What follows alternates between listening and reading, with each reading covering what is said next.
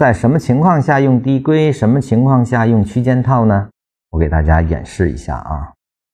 你比如说一段运动，当它在运动中的时候啊，你比如说三十分钟的 K 线啊生成顶分之后，我们才能说这个三十分钟的笔才可以结束。那么这个三十分钟的笔结束就意味它结束吗？那可能我们还要看内部结构。但是呢，从这个地方开始，它可以结束的位，我们就可以用更低级别去观察。也就是说，它还没有形成底分的时候，我们就可以理解这个下可能结束了。为什么？这个我用更细腻的观察，你会看到这个下对应了一个一分钟走势类型啊。那么我们通过这个还可以最细的观察到它结束，而这个结束，这是个一分钟走势。那么在这个一分钟的第一根 K 线开始，实际上就是递归，我们不断的去进行。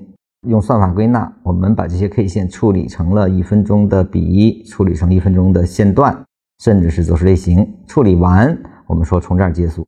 而这个地方一分钟结束了，在三十分钟表达的时候，可能它只有一个连下影线都形不成的位置啊，我们就能观察一分钟可结束，也就是说三十分钟极可能在这个地方形成底分了啊。那么也就是说，我们站在一个三十分钟观察下的时候，前面的上下这些运动，无论从哪开始，只要它这儿在次级别结束，在本级别的顶分形成之后，那从这儿开始就用递归去考察一个三十分钟的同级别运动出现啊。而这个三十分钟同级别运动在低级别上，比如一分钟上，就是更加精密的信息，我们能够观察这个下什么时候结束。当从这儿开始结束之后。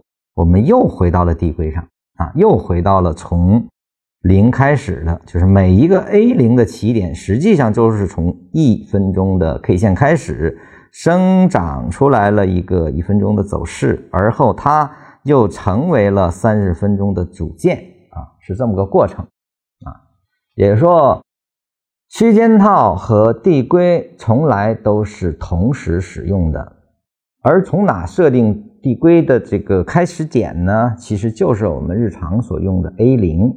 A 零的设定，一个是根据高低点，一个是根据走势类型啊，我们来去完成啊，让这样的 A 零它的观察就变成了有范围的观察啊。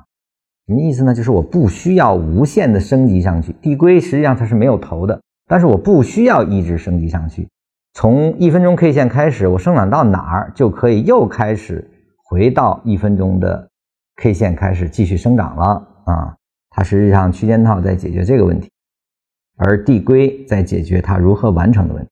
我再说一遍啊，区间套解决的是从哪开始作为 A 零起点啊，那么递归决定了在 A 零起点之后如何递归到我想要的那段运动啊，合并到那个级别就 OK 了。啊，从那儿开始又可以设定新的 A 零，继续观察它如何递归的。